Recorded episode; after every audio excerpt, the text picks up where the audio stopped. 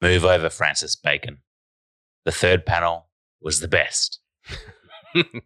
It was a come-from-behind collective portrait that put the Louvre's nineteenth century group orgy oil paintings to shame. It was Mason, it was Maynard, it was Majacek, and it was all the others. We did it. We never have to work again. The N F T is going to make more money than Terra Luna because it's a triptych, baby. And apparently it's triptych all this all this time. Yeah, we did. We got corrected. We got corrected by a few people. But rest assured, uh, rest assured, pie harders, there's a lot of energy in Magpie Land this week. Oh, surging. And pie harders, the beating heart of Abbotsford. It's overflowing. It's overflowing with love uh, and with mucus. How are you feeling, Damo? Joyous. Oh, look, I'm feeling the full effects of uh, a very long and distinguished luncheon on Monday. I bet. Probably got a little bit too excited and the uh, it's all caught up with me over the last couple of days. But you know what? You, you already know what's up, Alex. This is pie hard. Mm. It's going to take a lot more than a devastating influenza to um, to knock us out, especially off the back of uh, such a, a clinical oh, outing. It's like and the look, famous Monty Python sketch. You could cut our limbs off and we'd... We'd keep coming back for pie hard, especially when we're winning. I'm a bit worried. I'm I'm worried on two fronts. The first front is, we've said this before on pie hard, but we normally do our best work when the team is is utterly useless and doing terrible things.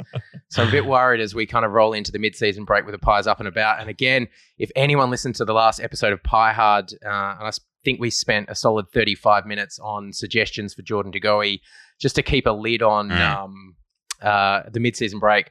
I've just received word that he has arrived in Bali. Uh, no, there is a no, no, not a, no, no, no, not, no, no. Not only has he arrived in Bali, he's he's gone straight to the uh, appropriately named Finns Beach Club. Oh, um, Jordy. And but I will tell you this, Alex. And if you, what happened to anyone, the quid spaced? Whatever happened to the Yarra Valley uh, fireplace sojourn? Out the window. First first plane out of here Monday night. Oh, my God. Hey, but can I just say, if you ever, ever questioned the uh, the reach, the pull, and the tentacles of pie hard, uh, let me speak speak to this. Friend of the pod, Paul, sent us a note. He alerted us to Goey's presence in Bali. He also said that a friend of his is part owner and manager at Finns, the beach club that De Goey is at. Mm. So the word's been relayed. The pie hard message has gone out to Dazza, Dazza, manager at Finns, just to keep an eye on De Goey, cotton, so, cotton wool. If anything goes pear, so we've just let us a, know. We've planted a chaperone. Is that what you're saying? Uh, just basically, there is a there is an inbuilt chaperone at Finns. Dazza is us, an eight foot Greenlander. His kid, his hairy his, arms. His, He's going to make sure that our Jordan stays out of trouble. We basically said before before any police are notified, before any ambulance is called, just to contact pie hard first, just so we can whip up a very quick, uh, just get ahead of the story, just just sort of um, workshop it, choose an angle, really attack it. But do you know where we went wrong? Where? I think we let it slip to Geordie that there's no Monster Energy drink in Itacortimate. Look. We won't begrudge any Collingwood footballer from um, uh, packing the bodyboard and heading over to uh, the warmer climes because, my God, it's been a hell of a first half of the season and we're only getting started. And back every week to give you that dose of all things Collingwood, all things culture. This is Pie Hard. Looking at Collingwood today, it's hard to imagine that this was one of the toughest suburbs in Melbourne. I have a magpie tattooed in a certain spot. I wouldn't say it's the biggest magpie getting around. Out of control brawl outside a Collingwood pub. sixty years ago, it was lined with boot factories. As gritty, grotty suburbs in prime locations turned into trendy hotspots. One's had five bounces, nearly get another one. Who's the smartest guy on the team? Because we don't have too many to pick from. You've got to go back to Billy Graham at the M C G for an American to dominate like this. The bubbles bursting three decades of grand final wobbles. I still can't believe it. I can. Oh. A weekend order by the club of two hundred eighty-eight thousand cans to be consumed. More comfortable with myself. Oh, it's as close as you'll get to greatness, you peanut. Shut up. Yeah, this is Pie Hard. It's Collingwood's other spiritual home. It's a podcast connecting the worlds of Collingwood and culture, bringing you the hidden story, strange beauty, and offbeat culture of the Pies and beyond. And I got to say, Alex, we've been blown away mm. by just the sheer magnitude of amazing feedback we've received over the last few weeks. I don't know, maybe it, maybe it's the four in a row, the triptych. I don't know what's going on, but mm. thank you to everyone for flying the uh, Pie Hard Freak flag, and a reminder to like, Uh, comment, share, and subscribe for more hard content and to never miss an episode. I'm going to go into some of those D Ms that we've been receiving a little bit later on in the show, because some are just too good to be kept, mm. you know, behind the wall yeah. of Instagram and Twitter. Mm, and we are going to give we are going to give them their uh, their moment in the sun, because there's some absolute crackers in there. But I think before we do, before we get any deeper into this uh, solid, chubby episode of Pie Hard, I think it's one of our new favourite segments, mm. uh, Game in a Movie, and I think you're going to take it this week. As promised, Damo, I was in the outer analysing uh, the game with notebook in hand. I was looking at statistics. Mm. I was one of those dudes who has the biro uh, mm. marking in the footy record. The behinds. Behind yeah. Points and behinds, and which was a frustrating pastime in the first half, I tell you. Can I just say, does anyone still do that? There must be. yeah. With all the I digital... I you haven't know, with all seen the a lot of um, biros really no. on the open market in recent years, but yeah. um, there's got to be – it's kind of appeals to that jigsaw personality, doesn't it? The people that yeah, does, get up and do it? a Sunday jigsaw mm. and they just – Spectrum. I think they like the oh, – yeah, Spectrum. Pies on the Spectrum. That'd be a good yeah. little um, Netflix show, but mm. no, it appeals to people that want a bit of order in their day, and I had a bit of order in my day because um, mm. I was sitting uh, by myself um, – really trying to focus on, you know, who who was delivering, who was uh, underperforming, the strategy, the structures, um, all that kind of stuff. And um, my take, uh, mm. game in a movie, um, we'll start with a hero. I'm going to say honourable mention to Maynard, who I just love Maynard. We just mm. love – I don't know whether there's a player who'd be more loved than Braden no. Maynard. Yeah. Heart and sleeve type player. Um, yeah. And almost every game he gives an epic tackle, which is like a highlights reel tackle. Tackles don't mm. usually get in the highlights. Mm. So Maynard, honourable mention. Obviously, there's that great Kasiah Pickett um, tackle amongst uh, a lot of good um, moments for him. Mm. The other special mention is the chosen one, who's just gone from strength to strength. We don't need to go there. We've got um, we've got some breaking news later in the pod about um, the Daicosian calendar, so we'll save that one. And the hero for this week, Damo, I'm going to read you some um, descriptions, some popular descriptions from the mainstream discourse about this particular player, and you tell me if you, you can pick up on who I might be who I might be referring to, or who the media might be referring to. Honest, brave, diligent, hardworking, undersized, courageous, Skynet's first cybernetic organism with living tissue over hyper alloy endoskeleton. You missed Port Melbourne. You missed full back. It's incredible, isn't it? He, he's just, oh my God, heart, he is he is just indestructible, isn't he? And this like is the, my point: is there is this discourse that that is really sticky. It's really hard to dispel of him mm. being this V F L player, come good and undersized, and he's all heart and he crashes packs. It's every game they just bang on about this. I'm sorry, guys, but like that is outdated. Mm. We said earlier in the season that he was doing some nifty little like soccer tricks, like bicycle mm. kicks and some fu- funky stuff to try and break out of that discourse. He was typecast as this like almost like a journeyman type from, from V F L land. But I'm sorry, Mychek is a gun. Mm. It's as simple mm. as that. He's mm. actually a gun. Mm. He never gets beaten in a contest, even when he's outnumbered. He always smashes that pack, brings it to ground, and he kicks you. He reliably will kick the three goals per game plus. Mm, yeah, entrepreneurial in his in his goal kicking. It's not no two goals are the same. No, you know, like he's he's worked on his accuracy. I think that was never really a glaring issue. But I've I've got to say this: is there a better sight in football than when your team's up and there's a quick forward fifty entry, and it looks like it's about to sail through the sticks, mm. but the forward marks just just before the the goal line. Yeah, yeah. And slides across. It's his signature is like running back a, with the flight, isn't it? Running back with the flight. And so instantly it's a better proposition, right? Because you take thirty off the clock mm. and in a tight game, that, that can be an eternity. Unless you're behind. It's a, it's, it's a set shot directly in front. Mm. You, you as a you fan, get, you, you get, get the double you get, celebration. You get the double celebration. You get the early celebration. You get the double celebration. You get the mark. You get the guaranteed goal. You get the time, the time slippage. It's his, and, it's his signature. I tell you what, another player's signature is mm. Jack Crisp. His signature is goal on the run, but it's I'm just going to kick it just over their fingertips. I'm not going to launch it post height ever. It's always like a, a nice keep drop guessing. punch, but it's yeah, just yeah. reaching over the yeah, opponents. Yeah, going to really test out. Stuff. Really test out that video review guy, that guy yeah. sitting up in the sitting up in the stands with the just, with the replay just button, kick it a bit fingertip. higher, Jack. Just just the save us the anxiety. Stuff. Yeah, exactly. I think he's just, just an extreme gut runner, isn't he? And he gets he just expels all that energy, and by the time he kicks it, he's yeah, like no tanks. Yeah. Tanks eighty-five percent drained. Yeah, and yeah. it's just, but it's just it's always just enough. It's just enough. Totally. Uh, yeah, look, T eight hundred can't can't go wrong with that. I mean, it, it was a wide field for the hero in yeah, this game, oh, yeah. but I, I just think you can't go past um, that. Again, left to shoulder, a lot of the forward uh, duties with Kruger, the likes of Kruger going down. Oh, and don't forget Grundy out, Cox moving around. T eight hundred had serious injury concerns. He didn't train. He got bone bruising. If there's one heart and soul player on our list who I I said this during the week, on the WhatsApp thread. If there's mm. one player on our list who can play through injury, it's him. And mm.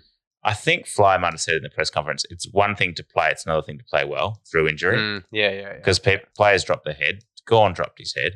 I mean, he got a bit of a little bit of a niggle, you know, dropped his head. Mm. Um, but Mychek, well deserved. So moving forward, uh, game in a movie, the villain, again, low-hanging fruit. Um, the guy looks like a villain. But mm. it's the guy they call Clary. Mm. Um, now, I'm not just going to hang shit on him. Um, he didn't. He wasn't responsible for winning best on ground. It wasn't his fault that um, you know the voting was cooked. Um, I tell you whose fault it was, because I've got the bloody votes here. We've got Matthew Lloyd gave Mason Cox three votes. Yeah. Cameron Ling gave Mason Cox three votes. They both yeah. they both gave Oliver two votes. Josh Gabelich. I don't know who Josh Gabelich is, but he went with the three votes for Clayton Oliver and got him over the line. It was a little bit of a um, anticlimax to see. It's always weird. It's it's it's it's the Buckley conundrum, not mm. Norm Smith, two thousand two. It's difficult and weird when you uh, think it's a weird look when you give um, an opposition player best on ground in in a in a, in a team which was thoroughly beaten. But I must say that um, obviously the appearance of Clary. Um, adds to that villain mystique. That's why he's mm. uh, also the villain. I'm not body shaming him. He's a weird looking unit, but you know, we, it takes all types in A F L.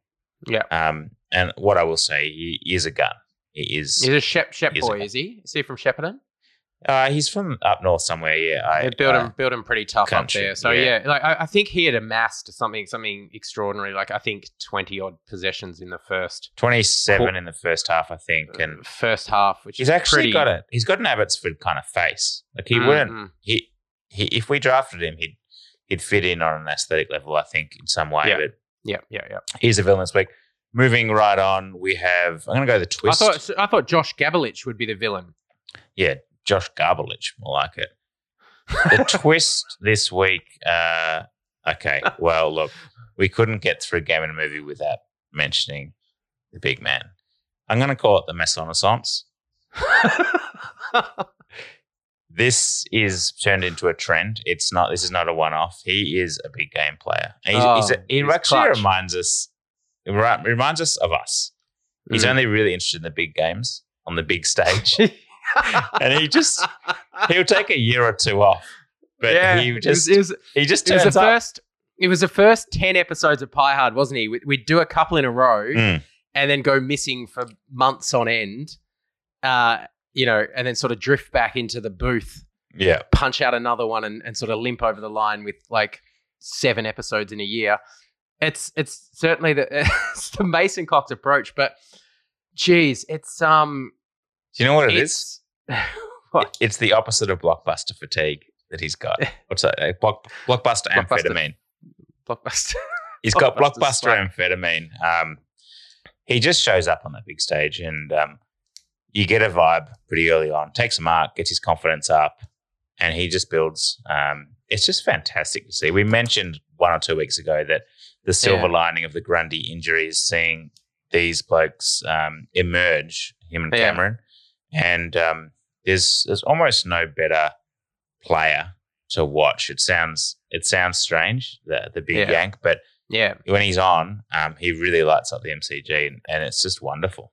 I think you mentioned this. I don't think we mentioned this on the pod last week. If we did, we'll take credit for it. But I think it was you in a in a group chat. I think you were just saying this ahead of the Melbourne clash. There was just a few things going on in the media. There was some some talk. Um, you know, we're talking about uh, T eight hundred being slightly injured going into the match. And I think your astute comment was just, this just has a big Mason Cox game written all over it. Mm. Queen's birthday, M C G, mm. trying to take down Melbourne. And you were, you were one hundred percent right for those reasons. I didn't know this till post-match, but his parents were in the uh, crowd as well. Can we get them out more? Because I feel like when they're yeah. in the stands, it, it's a noticeable effect oh. on Mason. So can we do I some, think, some reckon, kind of visa situation or passport? There are some soft cap, fraud, soft cap limitations. So let's let's maybe do a Pie Hard GoFundMe demo. Um, we just get accommodated because they're here I think now. Gil, they're here Gil, now. Gil just Gil just changed the soft cap today, actually. So he's announced okay. an extra five hundred grand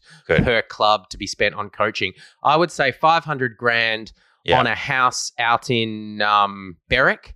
Mm. Nice little three better. Put the put the Cox family up uh, in there. Get the old man a job. Uh, down at the club, yeah, cut, cutting oranges, and um, let's just be done with it. Let's just move them out here permanently. I agree, and certainly for the rest of this year, um, I think that he's obviously an asset. Mason himself said, quote, he loves footy. He's talking about Phil Cox, his old man. He mm. loves footy, man. He even went to the V F L out in Casey. They watch every single game at two a.m. or three a.m. in the morning. They know more players in the league than I do. I don't know who's playing at two a.m. at Casey, and I'm surprised that Phil knows how to get to Casey because we thought it was a made-up place. But I totally agree with that call, Damo. Bring, keep, let's start a campaign. Keep Phil here. Phil and his wife, both of them. I, I just, as an exercise on Sunday ahead of that V F L game, mm. I just punched in Casey Fields into my uh, Google Maps uh, apparatus. And it was like an hour and fifteen minutes from my house one way. Uh, it's just an extraordinary... Is that where Melbourne train? Do they have to... Those players travel out there to train? I don't understand. Like I don't even South know. Springvale? Because or? they took over Gosh's paddock when we had the sloppy oh, seconds God, it's there. It's just a long way. Did you see any of that? So I don't... It was raining. It was like... oh, my God. It was... Phil saw it. I mean, anywhere, Phil anywhere you'd rather be. And Phil was there, so if that's he must commitment... Love. Must love he it. He must really love it. He must really love it. All right, what do we got next? Love scene? Love, oh, geez, love scene. Love scene, Damo. This one can double as my Spend heart. forty-five on this one? Yeah, this this one can double um, as my hard yes. Um, mm. Because, yes. and I guess I'd like to sound a more of a poignant note on this one because this is this comes from the heart. You know, we've, I saw a stat during the week actually that there's been three crowds above seventy-five K this year. You know, the A F L's mm. been having some issues getting numbers to the game. Collingwood's been in each one of those games. Um, yes. And we've won each one. It just fills me with such genuine pride to turn up to the footy with, you know, seventy, eighty thousand enchanted fans Um, to watch our club at the moment. I just wanted to I, I get a, give a real a real honest pat on the back to everyone involved. We we interviewed Luke Ball and Paul Curia last year. You can get back uh, go back and uh, have a listen to those those chats. I thought they were really enlightening. And at the time, Luke was on the coach search, and he felt very confident that they'd got the right guy. I think it was I th- I'm pretty sure it was quite soon after the announcement of. of McRae. Um, mm. It was a unanimous decision with the panel that chose the coach, and I uh, we, we weren't to know really how that was all going to turn out because we didn't we didn't really understand, I suppose, what level the the team was at, um, whether they were underachieving in those final years under Buckley or whether we were facing a rebuild. We suspected the latter, actually. I mean, there was some there were some grim kind of thoughts that maybe some of our older players had, you know, had um, probably had their last foray into finals. But the way the club has bounced back in its entirety under McRae, um, and I'll extend that to the other assistant coaches mm. who are, who I think are having a big impact. Just the level of experience is incredible.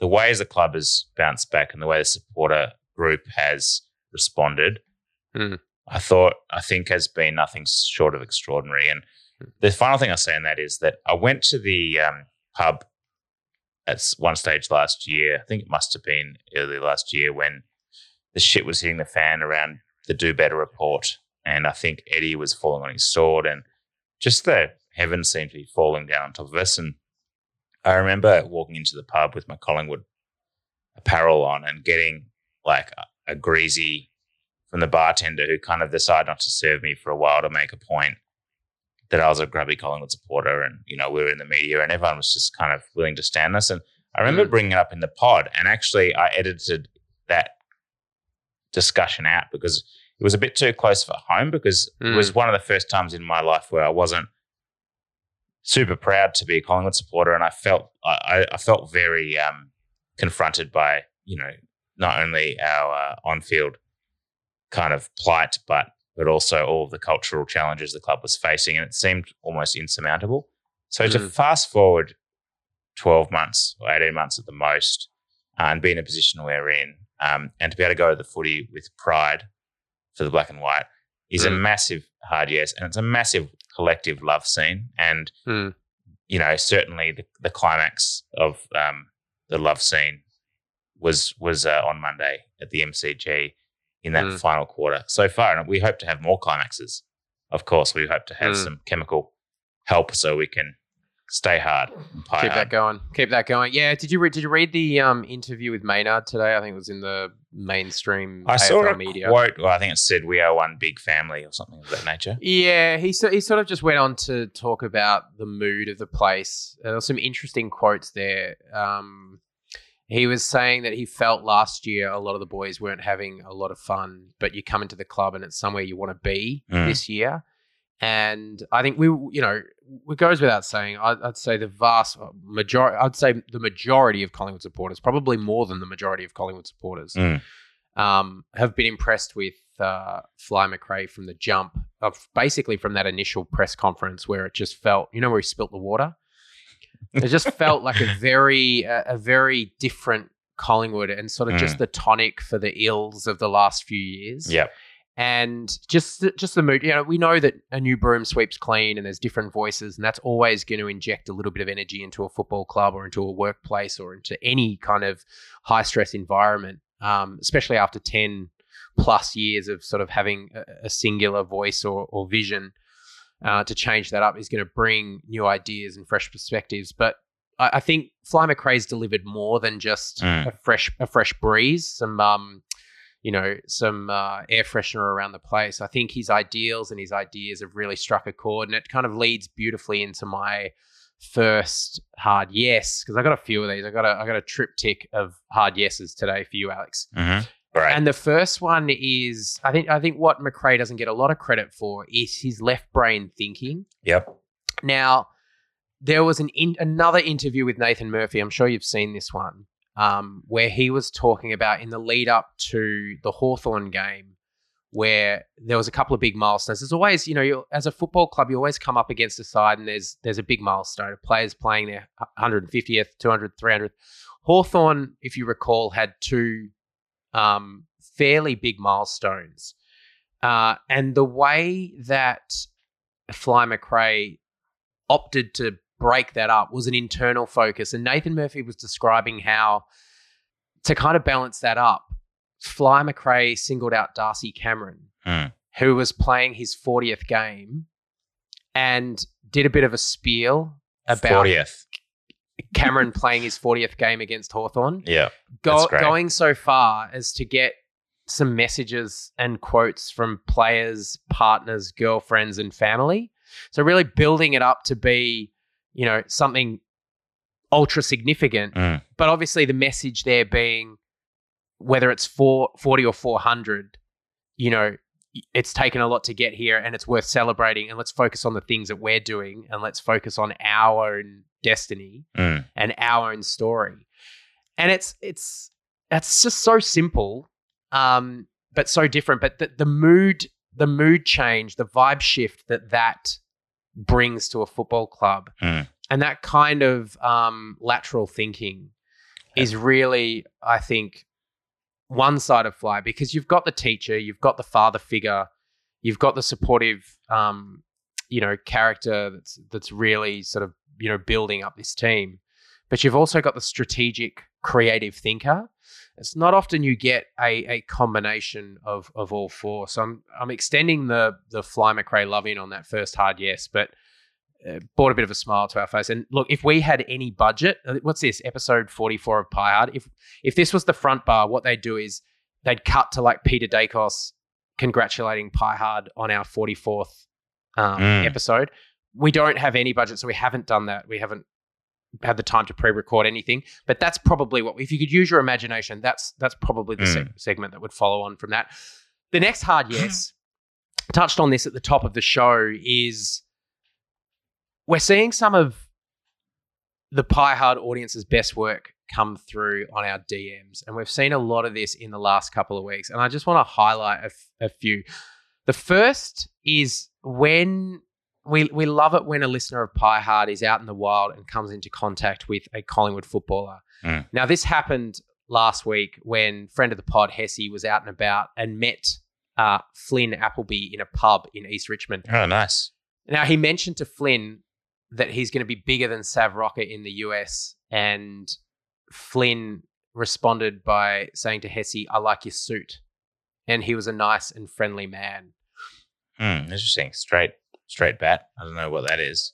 Another message we got is that you're sounding, Alex is sounding a lot like Sam Pang, which I found interesting. Have you ever been likened to Sam Pang? No, but I've been told I've got a nasal voice at times. yeah. Um, I, I mean, I, I'll take it as a compliment. Uh, Front Bar's funny show, and he's got a dry, you'd say he's got a dry wit, wouldn't you? I'd say he's got a very dry wit. Uh, we had a message um, come through that it's time to relook at the Daicosian calendar. Now, well, is this a pe- is this a piece that we had lined up? I think we're going to have to break some news now. All right. um, I'll bring it forward in the pod. So you'll be familiar, Damo, with um, A A, right? Yeah. What's A A? Alcoholics Anonymous. Are you familiar with A A A? Um. Access all areas? Well, that that's one way to go, but it stands for the Archaeological Association of Abbotsford. And all right. During the week, um, we happen to follow them on socials, and so we get some of their updates. But during the week, the lead archaeologist there made an announcement. His name's Travis Cloke. And before you say anything, it's not the Travis Cloke, it's another Travis Cloke, but he's the um, lead ar- archaeologist down at the A A A, and they've been doing some more work on the tablets. So um, as we know, um, those tablets that they wrenched off the side of the Aztec ruin in the uh, South American jungle, um, which had those original runes, which were articulating in ancient mm. Aztec language, um, you know, particular important dates in a kind of almost a Nostradamus kind of, you know, Mayan Aztec uh, predict the future scenario.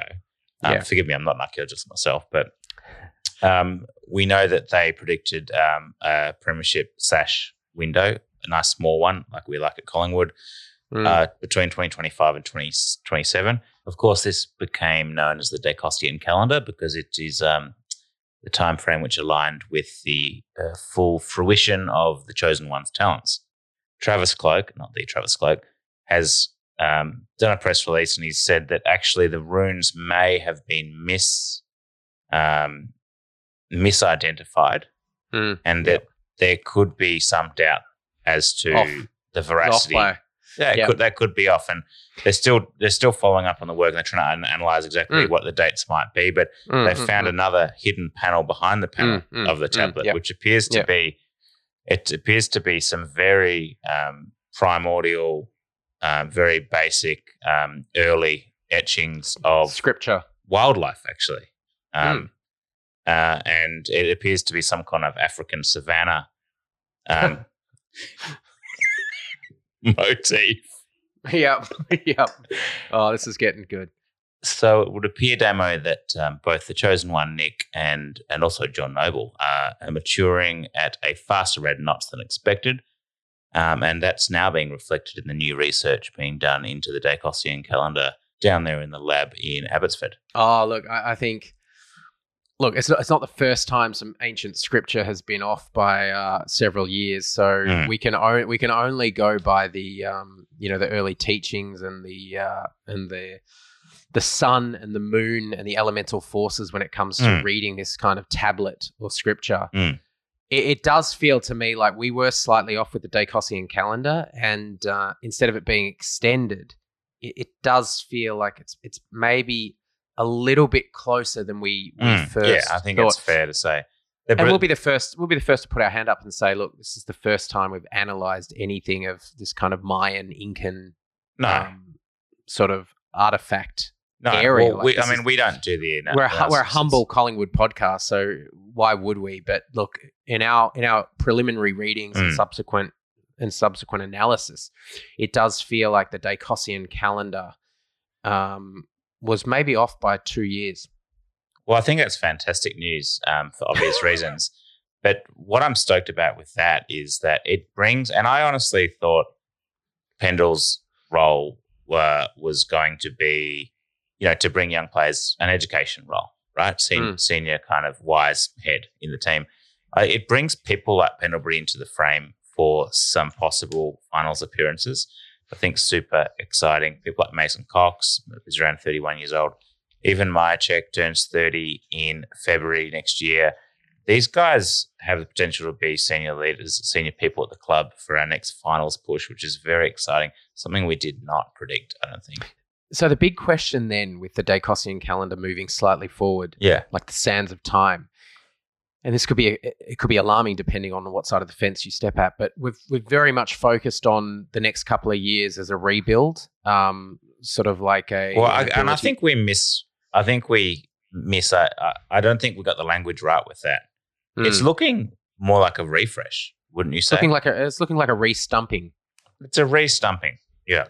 It's so a re- not, it's a not, paint job. It's a paint we're not, job. We're not gutting the joint. We're not gutting the joint. No, we're, we're hang, hanging up some new drapes. But does does that change the angle of attack for this year's end of season draft?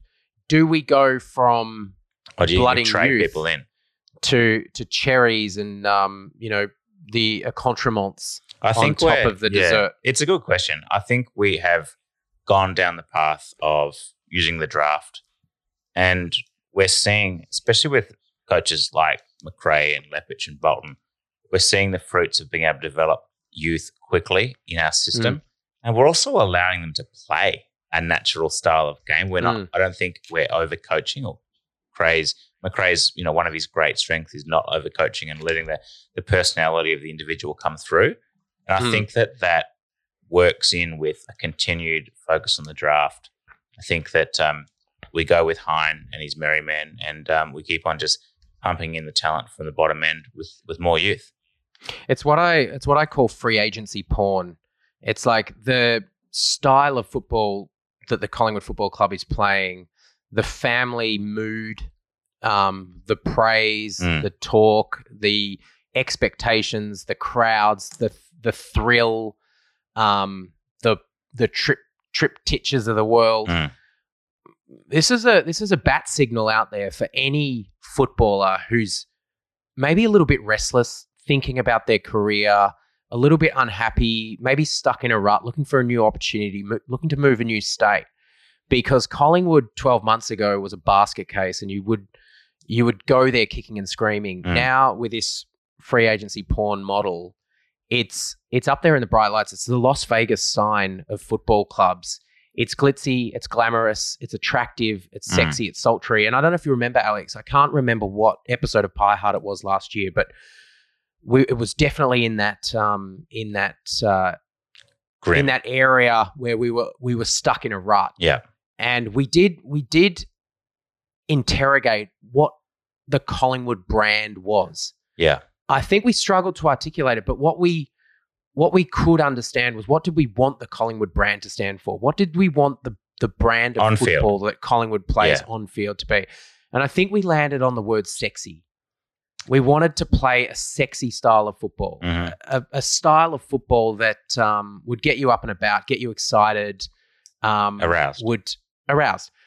I feel like to to an extent we're playing we're, we're sort of that that prophecy is being yeah, filled. I mean, we are we are playing that style of football. Absolutely. And so, so I just think, you know, Derek Hines got a big job at the end of the year because, um, you know, you only get these windows every so often, and and uh, without getting too far ahead of ourselves, we are putting ourselves in a position where we are going to attract some some high caliber yeah. individuals, both on and off the field, and we need to uh, make the proverbial hay while the uh, winter sun is shining. And to Maynard's point, it feels like a big happy family, and I agree. We never got that. We've talked about this before. We never got the upshot of free agency we thought we would with our facilities mm. and our reputation and, our, and the big stage we play on. And now's mm. the time. I think I think you're spot on. We can bring some big fish in. So, Logan McDonald, we're coming for you. Speaking of big fish, final hard yes was, uh, as, as as most people will know, I did find my way into the President's Club uh, on Monday. Shout out to Jeff and all the crew down there for, for hosting one half of Pie Heart again. It was wonderful. What I did, we did share at one point uh, the menu of the President's Club, and without going into the who's who of um, who was in attendance at the President's Club, uh, what they were wearing, what was being drunk, or anything like that, I want to take a slight moment just to um, dive into the food selections, because it raised a few eyebrows when I posted the menu on our Instagram uh, for a couple of reasons, mostly positive. Anchovy on and toast? I, I, I want to start. No anchovy on toast, but there was. Have you have you heard of a caviar bump? Bum? Bump. Bump. Bump. Caviar bump. Oh, is that something you do in the cubicle? It's, it, it, it's, it's inspired by that. It's when you clench your fist and you ah. get a really firm, firm patch of skin on the top. And instead of any... kind of get your mind out of the gutter. Instead of any illicit substances, uh, you get a scoop of fine beluga what? caviar. They come and scoop it, it on. Put it on your, yep, put it on Do your- Do you scoop um, it on or they scoop it uh, on? You, you can scoop it on. I think you can scoop it on. Put it on your um, on your wrist and you lick it off. And it's, it, no, this is a genuine, no, this is a genuine thing. This is a genuine Hang thing. Hang on, is this on the menu or is this just something you decided to do with the caviar on your plate? Well, I decided to do it with a caviar on my okay. plate, but- okay.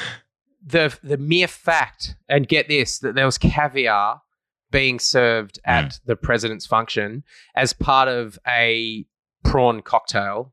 Like the golden years of football would be sitting at the M C G and and oh, it was on, on a prawn, prawn cocktail. cocktail. That's nice. Yeah, it was it was on a prawn cocktail um, with some Queensland mud crab. Um, but the caviar was from the Yarra Valley, so no Russian, no beluga caviar, Yarra Valley caviar. Have you heard of the Yarra Valley region being famous for its uh, fish roe? No, but I know there is a trout farm in Buxton. It's Buxton, isn't it? Oh, Buxton. Technically not in the no, Yarra that's Valley. Over the hill. That's yeah, Murrindindi. That's, that's more Murrindindi. Yeah, that's like your way. Um, a couple of other things that came up. Can Can you tell me what kohlrabi is? Um, it sounds like a reef in off the coast of Western Australia. Is that Kalbarri? It's it's, it, sounds, it sounds like it. Kohlrabi. So I'll talk through the main. Again, it was, um, you know, uh, an assorted mix of uh, beef and chicken. Uh, grilled Gippsland Southern Rangers uh, three-plus Angus sirloin with caramelised onion, kohlrabi compote, and blistered tomato. Ooh, now, I had a couple of Pie Hard listeners. Some nice words in there. Came at us uh, in the D Ms. Just getting to expand on kohlrabi. So I do I do have some information on what kohlrabi is. Okay. Kohlrabi is also called a German turnip.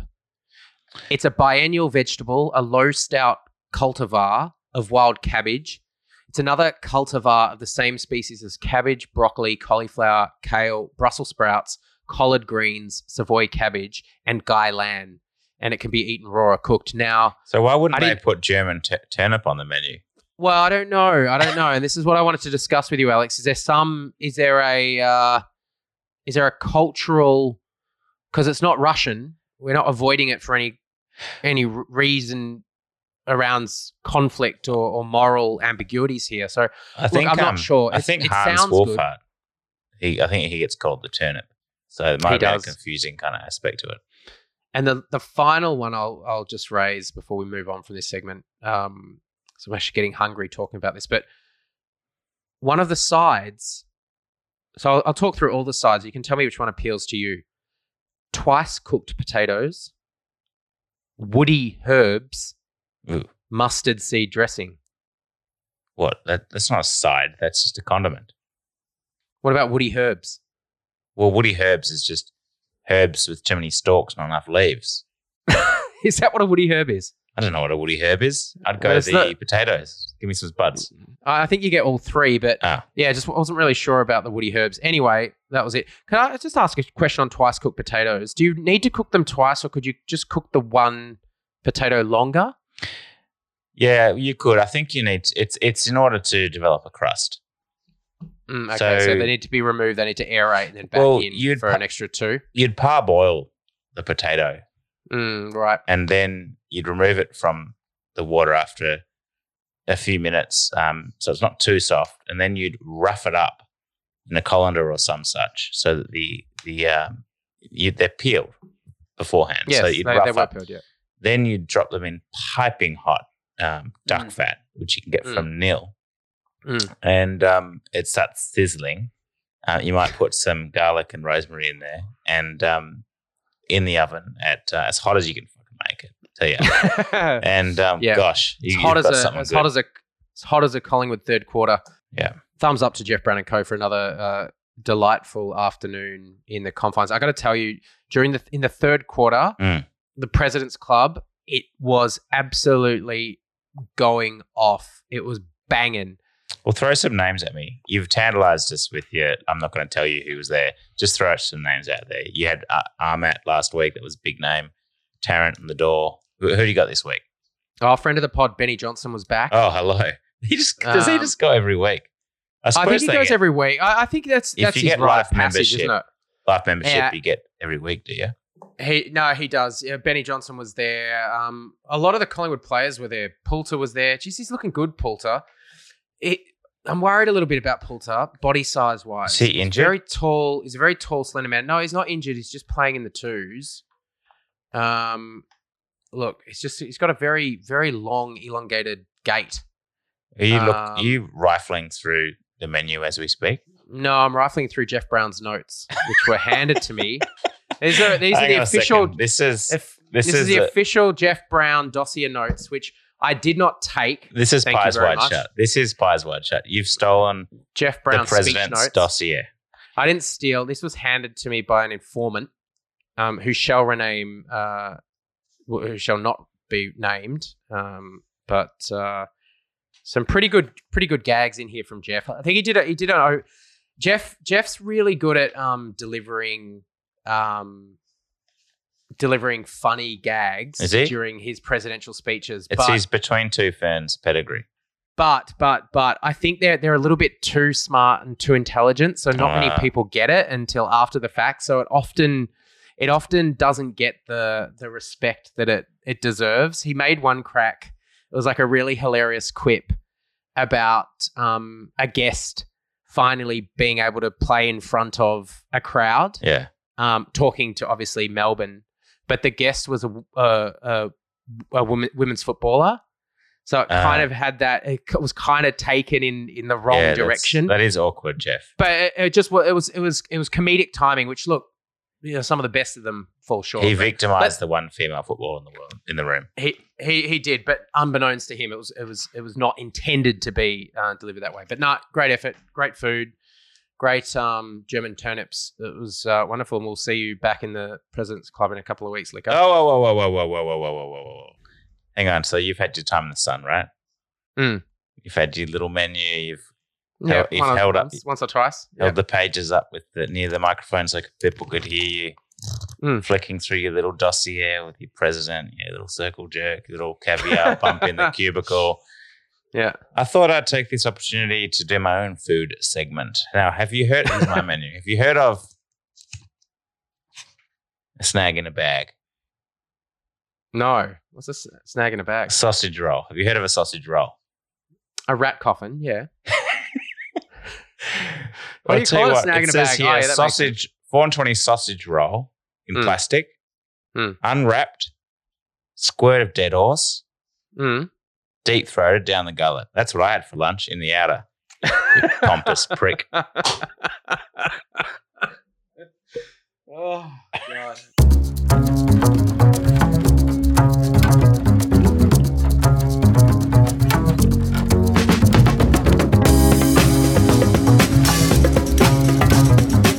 All right, Damo, so it's that time of the uh, podcast again. We're into hard news. Now, the biggest hard news uh, that made our way to us uh, from the internet this week, actually care of a listener, what's his name, that commented on the um, Piverse press release. Oh, Matty Gibbs. Matty Gibbs, thank you. Um, he has alerted us to the fact that um, Collingwood's uh, getting its sticky beak into the, uh, into the metaverse, which is... Um, The dark abyss. Yeah, and it precipitated like basically a day of deep dive research into this phenomenon, uh, the metaverse, which uh, we probably knew very little about and still do, to be honest. Um, but the club has announced, Damien, uh, via the G M of Marketing, Product and Digital, Brad Schultz. Yeah, we know Brad. Shout out to Brad. Piverse is where the web three journey begins for our club, our members and our supporters as Collingwood looks to explore new ways for our stakeholders to connect. We are building a truly decentralized ecosystem. Some good some good um, buzzwords here. Mm, Con- yeah, everything. Con- connecting partners with members, rewarding fandom, and ultimately enhancing experiences via blockchain technology. Ding. With the emergence of web three, Collingwood wants to be at the forefront of technology, solidifying ourselves as a leader in the digital landscape. As sports organizations around the world realize the potential of blockchain technology, cha-ching, that's, mm. that's Terra Luna, look it up, Collingwood will find new ways for its members and supporters to connect and help shape the future of the club. Mm-hmm. Um, I'm led to mm. believe that the Pihard Metaverse or the Piverse no, hasn't necessarily been created yet, although it is in development. And Mm. I got on the Discord and I went onto the, the chat and I said, can someone point me in the direction, um, Piverse people, uh, of mm. the, the leader of the Piverse? I presumed, Damo, that there's like a Krang figure. You know, Krang. The Grand Chancellor. Yeah, Krang yeah, from Teenage Mutant Ninja Turtles. Yeah, yeah, kind of that brain in the, the brain. bubble yeah. thing. So, uh, some kind of some kind of key mastermind behind this. Some pimply uh, teen in the Ukraine or something. Well, that's the thing. And I was, I was, I was actually, yeah, it would be, wouldn't it? Some was, shadowy cat. I was thinking, God, who would it be? You know, mm, if yeah. you look at someone in their pajamas. Obviously, Zuckerberg is creating mm. a metaverse over there in the States, and yep. if you look at him, yep. he's kind of pasty, alien-like, antisocial, alien-like. And I thought, who could mm. it be for us? And that struck me. I think Derek Heim is Derek the mastermind mm. of the Piverse. Discord, the Discord master. Yep, yeah, that makes sense. That fits. It says here, the key to unlocking your way into the Piverse will be through the first release of five thousand five hundred Genesis keys. A fan's mm. membership, their master or Genesis key, will allow fans to interact with the club like never before, allowing holders of the Genesis key new ways to shape the future of club. It got me thinking, Damo, um, I'm pretty sure the Genesis key is the same key that was used to move Gary Pert's car out of the car park and bring Travis Cloke's Hummer in. Yeah, it could well be. I think I think there's um wouldn't that be good if that was the if that was the hidden cookie in all of this? It was the the key to Pert's the Pert's former car park.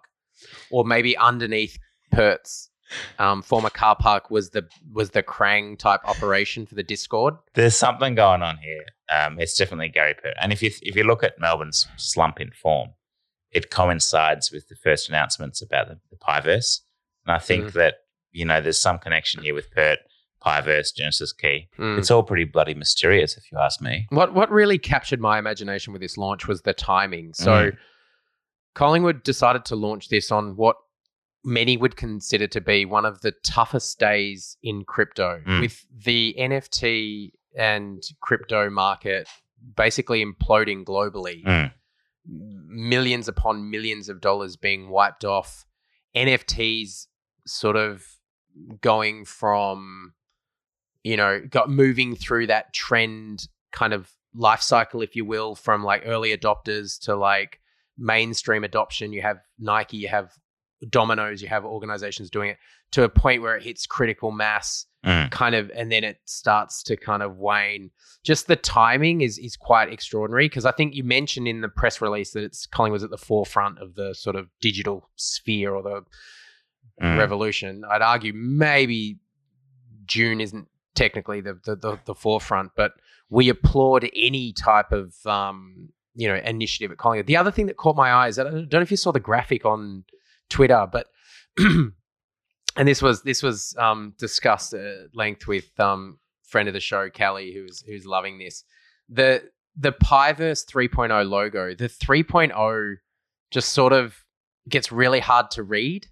I was uh, confused just, by three. Is that just because of Web three point oh? It's Web Web three. Because yeah, we haven't had a Piverse one point oh. It's a ref, it's a reference to Web three. I don't know if you need it, but just the digital design of it sort of disappearing from screen and being really illegible. I mean, Collingwood has a history, Collingwood graphic department has a history of putting out things that are borderline illegible.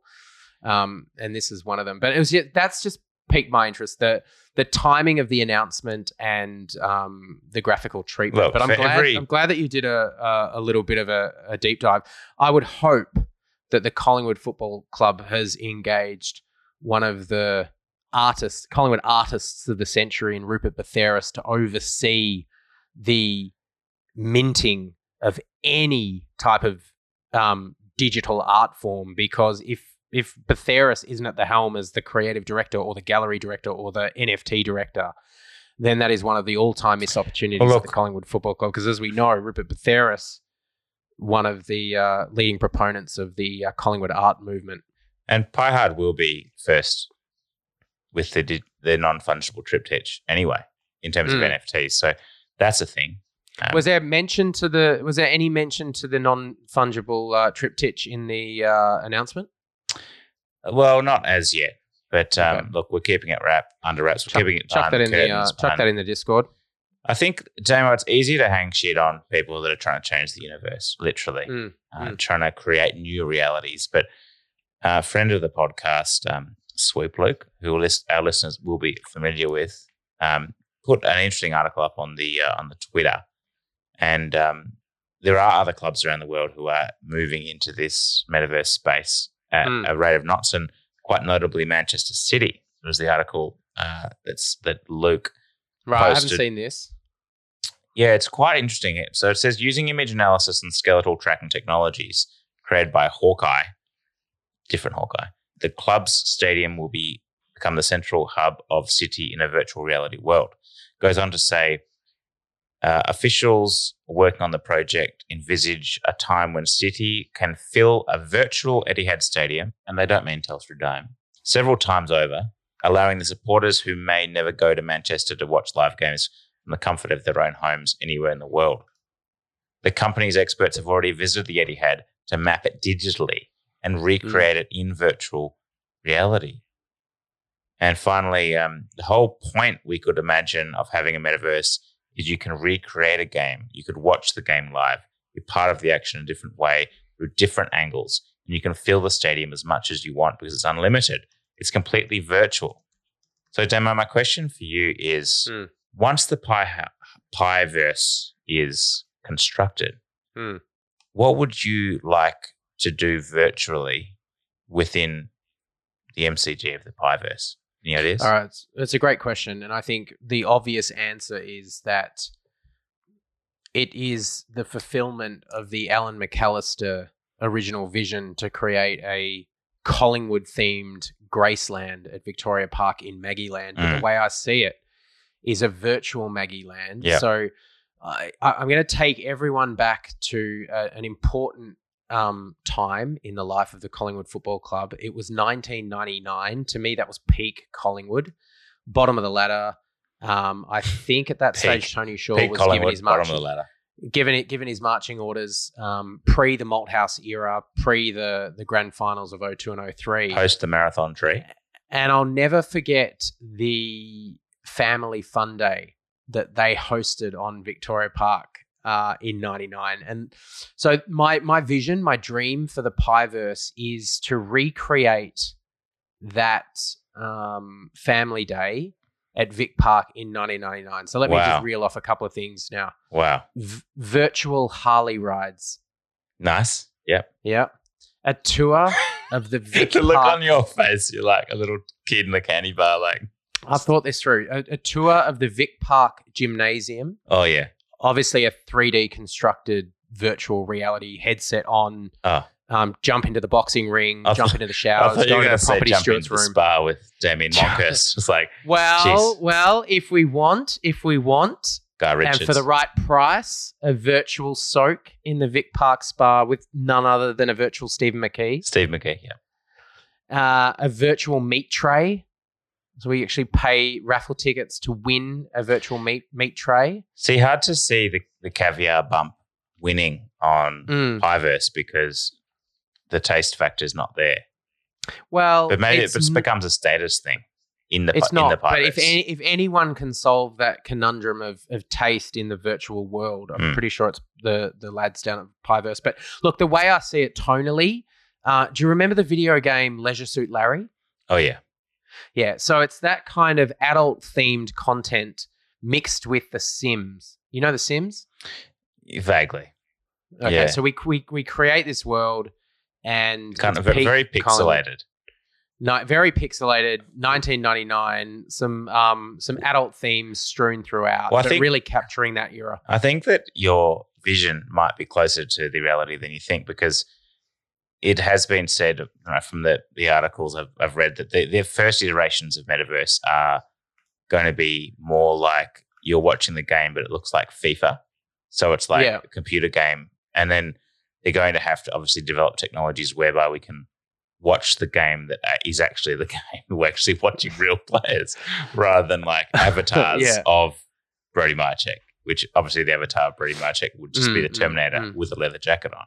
Yeah, yeah, yeah, yeah. But um, yeah, I like your ideas. I love, I love that return to, you know, the joy of youth at, at down at Maggie Land. Um, see, my my first impression of the Pieverse, or my first vision for the Pieverse, went a different way, and I just honestly just jumped into my head. But I kind of thought of Tron straight away. Oh yeah, okay. But look, all, right. all of the racers in their lycra, they are all Shane Watson. Now, not Shane Watson, the cricketer who I spilled a schooner on his leg at the S C G in the two thousands. Shane Watson, yeah. rockabilly Shane Watson, yeah, of nineties Magpie fame. Yeah. But then I started reading more, and I realized that ultimately, like, it could be pretty amazing if. Obviously, if you're in a virtual stadium, you then have a choice of which angles to view the game from. I think ultimately we're going to be able to watch the game from a player's point of view. And I think that that would be quite, like, arresting. I mean, that's going to be seriously dramatic, and potentially even hear their thoughts. I mean, wow. Imagine it being works, in Brainerd, it, it Angry works, Pendlebury's head, Maynard. It, it works with the Cox goggles, doesn't it? Because there's, I'm sure there's a way Perfect. that you could build yeah. in That um that Cox vision. I wonder if one eight hundred I Sports down in Colac is is into the Metaverse as we speak, working away down near the abattoir there. But um, I hope so. Um, yeah, it kind of got me thinking that look, if you can if you can watch the game from any point of view, you can have players' point of view, and you could even have a, maybe a presidential point of view.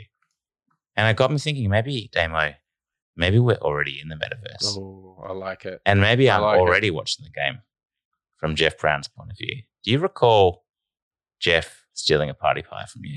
I do. It was two weeks. When was it? It was like three weeks ago. Let's just say, what if Jeff Brown was my avatar that day in the President's Club, and all of my bitching and moaning has been for naught because I can just go into the Pieverse and go to the President's Club wherever the fuck I want. Uh.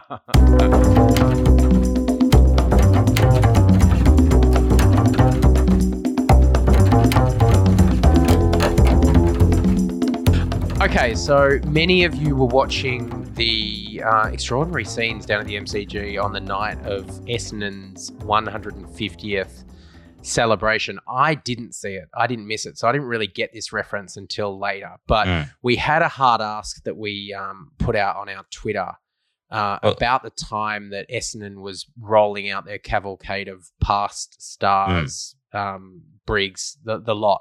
Yeah. They're all down at the M C G. And our question was, and I think we're only in our, what, one hundred thirtieth odd year?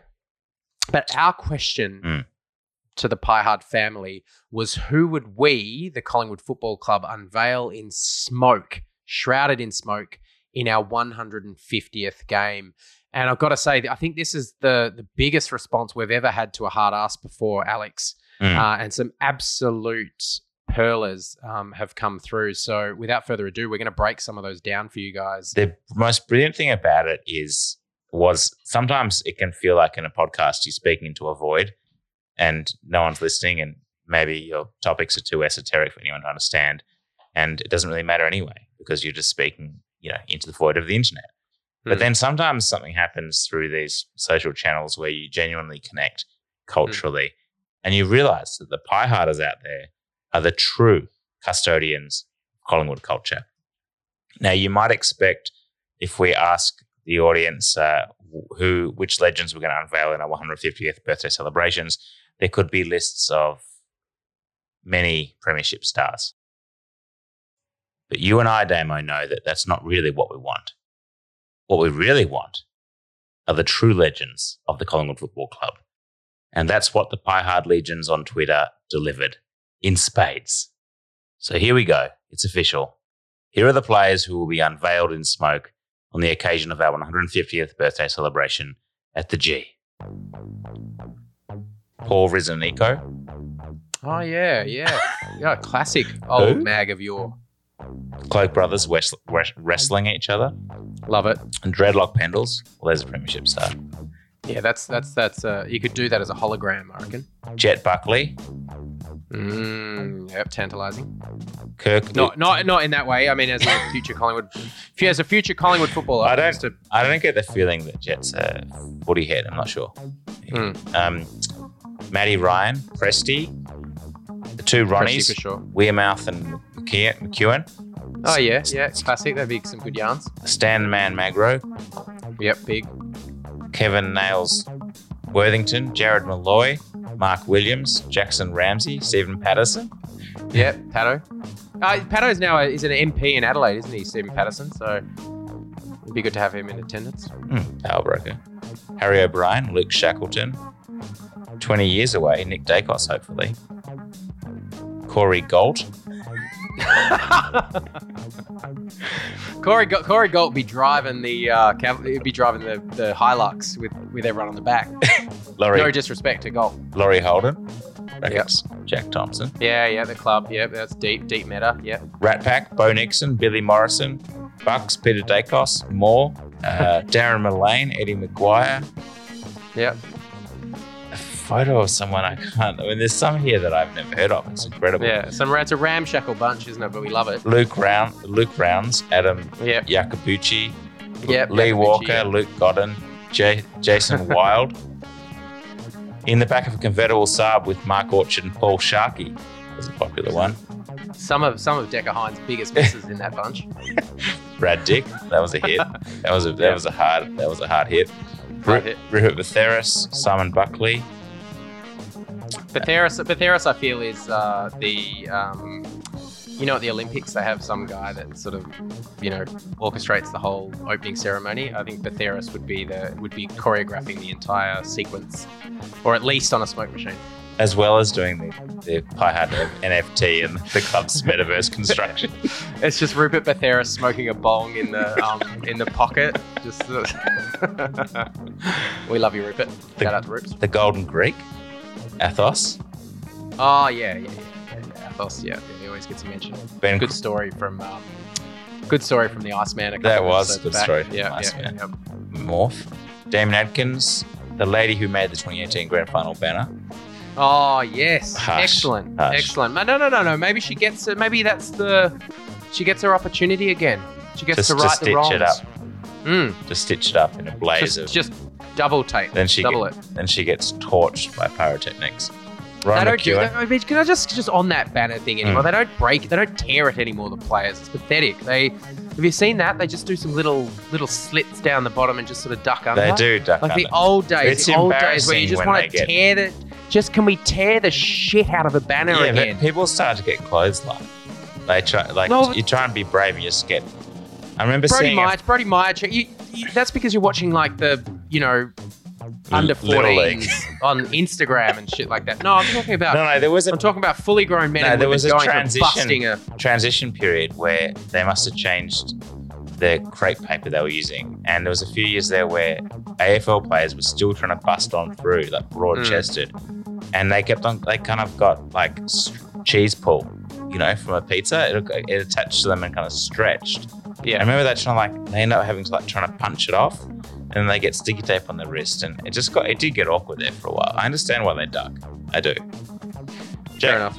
Moving on, Jack Anthony, Coxie, James Manson. Oh, James Manson, yep. Killer, Killer Manson. Yep. Harry O again. Nick Daicos, Julian Rowe, Sean Rusling, Quentin King. Oh yeah, big long left foot. Yep. Um, I think this is a photo. This is actually Trent. Is his name Trent Butcher? Is that his name?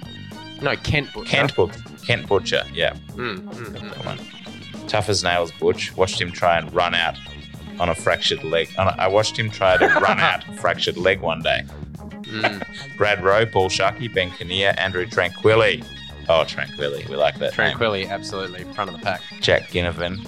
H. H has been popular. Brad, Brad mm. Plain. It's kind of in the mould of... Um, Uh, uh, the mould of James Hird in terms of welcoming back. Yeah, I think we want to see. I Someone think we want to see Hirdy back, back in the fold. Yeah, from the club would be fantastic. Mm. Peter Yagmore, it's it's yep. Yagmoop. So it's John Beresford, Lee Brown, Sam Dwyer, Rehuba Theris, uh, Danny Roach, Jack Anthony again, Shea McNamara, the yeah, forgotten yeah. Yang, the the original American Pie, the O G. Um, Rupert Wills, Corey Galt, the second one. Great.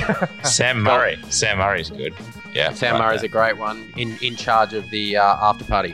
Yeah, you see like the bulldog Bailey Smith. He's he's he got like a twenty-four hour like media torch on him. Oh yeah. Bloody Sam Murray gets on down to some field of. Oh, that was actually uh, the other boys, but Sam Murray, you know, has an indiscretion. He's basically career over. Poor bloke. Poor bloke. Phil Manassa. Twiggy, Carl Steinfort, that's Funky Steinfort to you. Yeah, Funky Stein. Like this one, would also love to see Ryan Loney emerge from the smoke sixty metres out on the run. And I, I remember, um, what's his name, actually, very briefly, Clement, in the interview, mm. very briefly mm-hmm. mentioned Ryan Loney. Like, he said something like, I don't know how he didn't kind of have a longer career. And I totally agree, like, he seemed to have all the gifts, right? That he, he feels like he feels like a player that was maybe ten years too early. And I just mean a, a, that sort of run and carry out of the back line. I mean, Quainer does that so exquisitely mm. now for this football team. Breaking that line-breaking defender. Mm. like, and, and with the tank and with that long, penetrating, accurate kick, mm. I just feel would be a linchpin of the Craig McRae twenty twenty-three, twenty twenty-two, twenty twenty-three Collingwood side. I think you're spot on.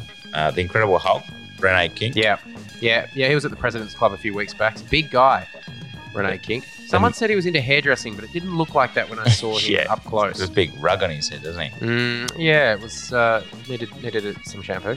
The members of our three-peat from twenty twenty-four onwards, very good. Mark Orchard. Yes, uh, Orchard. So Orchard's story, right? He left Collingwood, went to Sydney, came back to Collingwood, then left again. Was that his kind of? Was that his trajectory? I wouldn't Maybe be surprised. Maybe we need to, no, we need to confirm that, but yeah. Wouldn't be surprised. Um, Schmick has, uh, has a good one here. Bucks emerges from the goal square, kicks a seventy-five metre drop punt into the middle of the G. Paul Williams runs onto it. I Ooh. love Paul Williams. Oh, Takes yeah. a bounce, drills a running goal fifty-five, which is the only way he knew how. Both yeah. players will be wearing mid-nineties Guernseys and Willow's collar will be semi-popped. I love so, the, the detail of a semi-pop collar. Oh, semi-pop collar. Love he, it. He, he must have like, he must have put flag or like hairspray on it just to pop it because it was always semi-popped to the yeah, same degree. Yeah, starched. Starched. Maybe yeah. just wore okay. the same thing without washing it. Uh, I don't know. I'm, I'm sort of casting my mind back here, but was there some kind of friction between Buckley and Williams upon Williams leaving Collingwood? Did that sour that relationship? I think they... maybe didn't get on. So maybe that's, a, again, another uh, another hatchet-bearing episode um, that we, you know, it's a, it's all narrative. It's all story-led. We can we can close a loop on a, on a he couple was, of those dramas. He was one of those trades that hurts. That trade hurt. And I forget who. Did we get Schobel? Who, Shawball. I no, I think we said Shawball. Did we get Anthony Rocker? Was that part of that trade? Maybe. No. Oh, you know what? I reckon you're right. Mm. Anyway, you can you can look into that. I'll finish off here. Mark McGough, Jack's. Oh yeah. Jack's Pendlebury. I like that. Like the thinking. Yeah. Um, in twenty years, he will be. Jeez, I hope so. twenty-five. Middle. Yeah, weird age profile, I'm sure, but. Jeez, I hope so. Someone's done a GIF of Rational Pies fan has posted a GIF of Cale Kirby, which is like oh. a promo GIF of Cale Kirby shrugging. I don't know why he's shrugging. Yeah, I've seen, I've seen that. I've seen that GIF. I think you know that's just very much the, the character of Kirby. Just you know, just nonplussed, nonplussed. But would would be good to see Kirby back on the M C G in a Collingwood jumper. We were, it was his career was cruelly taken away from from Collingwood supporters who saw but a glimpse of Kirby against the Melbourne Demons after slotting some kind of ridiculous amount of goals at V F L level. Yeah. Uh, that one hurt. That one stung. Still hurts. He doesn't mind a caviar bump, that bloke.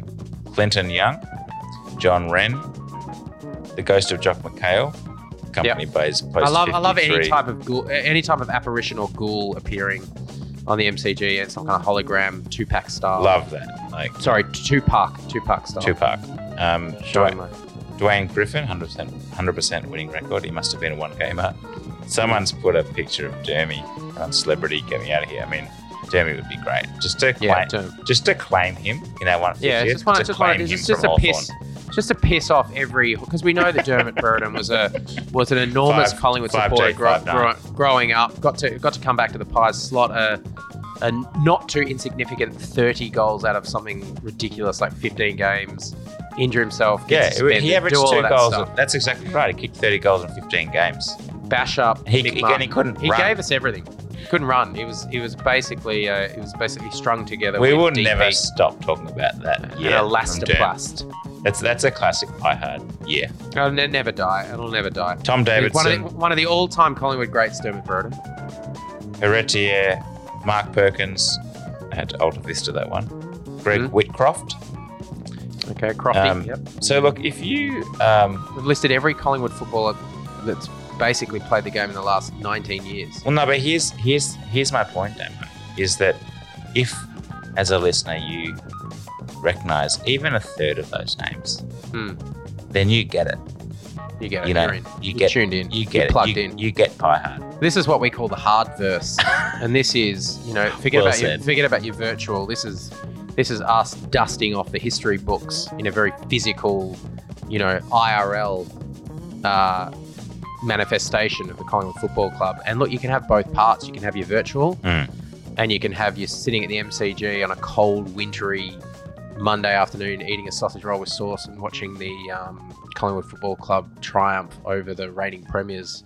Mm. All all kinds, all types, welcome in the uh, hard verse. You could watch it from the cubicle bumping caviar with Sam Murray. You could do whatever you want. So, Damo, uh, question with that notice. Shoot.